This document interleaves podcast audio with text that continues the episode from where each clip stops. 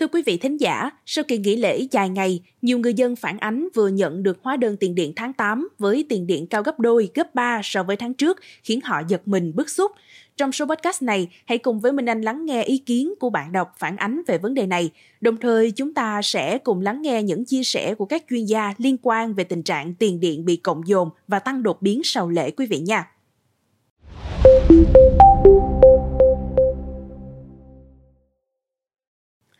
Phản ánh đến tuổi trẻ online sáng ngày 4 tháng 9, bạn đọc Trần Thanh Tâm, ngụ phường Cát Lái, thành phố Thủ Đức cho biết, gia đình vừa nhận được hóa đơn tiền điện nửa cuối tháng 7 và tháng 8 với số tiền 3,6 triệu đồng, trong khi trước đây mỗi tháng chỉ chừng 1,5 triệu đồng. Theo ông Tâm, thông thường kỳ ghi tiền điện của ông rơi vào giữa tháng, nhưng từ giữa tháng 7, ngành điện nhắn tin sẽ dời ngày ghi điện sang cuối tháng. Tuy nhiên, khi nhận hóa đơn thì lại cộng dồn luôn cả tháng 8, khiến hóa đơn tiền điện tăng chóng mặt – Ông Tâm cho biết,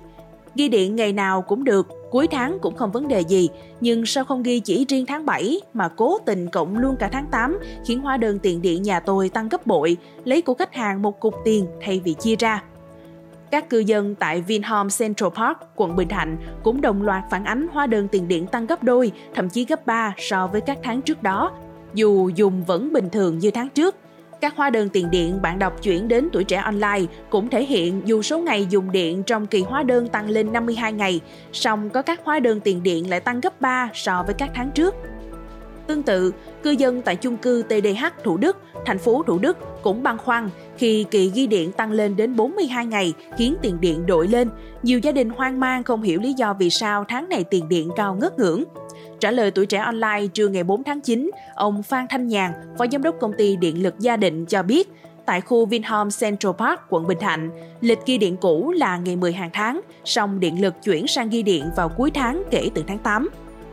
Do đó, thay vì số ngày ghi điện là 31 ngày nếu ghi từ 11 tháng 7 đến 10 tháng 8, thì nay chuyển sang 52 ngày vì ngày ghi điện kéo dài đến 31 tháng 8. Theo ông Nhàn, có tổng cộng 11.270 khách hàng chuyển đổi ngày ghi điện và trước đó phía điện lực đã có văn bản gửi ban quản lý, ban quản trị cũng như thông báo qua các kênh tương tác với khách hàng về việc thay đổi này.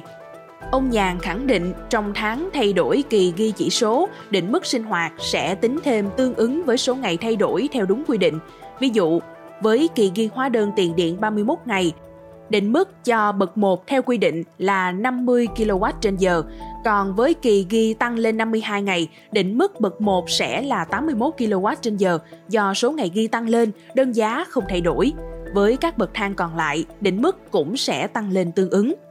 Ông Bùi Trung Kiên, Phó Tổng Giám đốc Tổng Công ty Điện lực Thành phố Hồ Chí Minh phản hồi với tuổi trẻ online rằng, trong kỳ ghi điện vừa qua có 400.000 khách hàng bị thay đổi thời gian ghi điện, chuyển từ các ngày giữa tháng sang cuối tháng. Sau đợt thay đổi này, ông Kiên cho hay có khoảng 60% khách hàng dùng điện tại thành phố đã chuyển sang ghi điện vào ngày cuối cùng mỗi tháng để thuận tiện hơn cho chu kỳ kế toán và dễ nhớ cho khách hàng.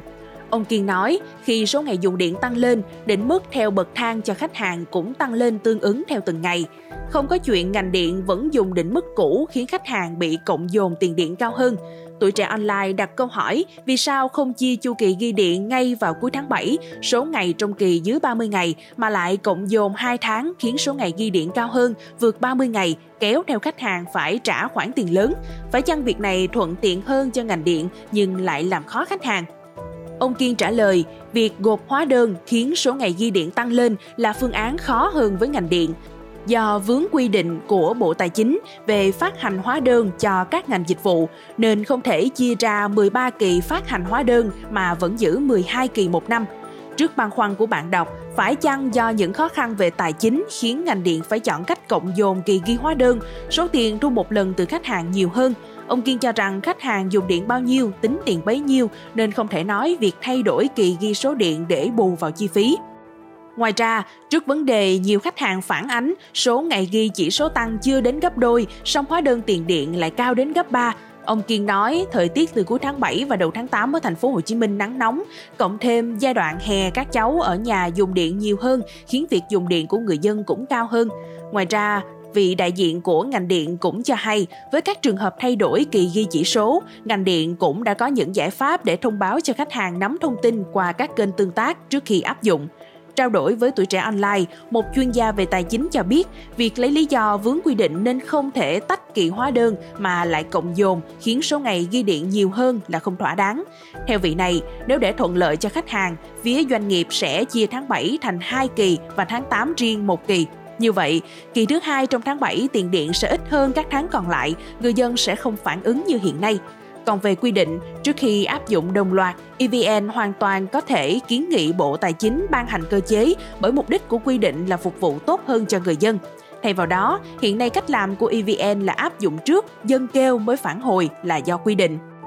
Quý vị nghĩ sao về những thông tin trên? Hãy để lại ý kiến của mình bằng cách bình luận bên dưới. Cảm ơn quý thính giả đã lắng nghe số podcast này. Đừng quên theo dõi để tiếp tục đồng hành cùng với podcast Báo Tuổi Trẻ trong những số lần sau. Còn bây giờ, xin chào và hẹn gặp lại.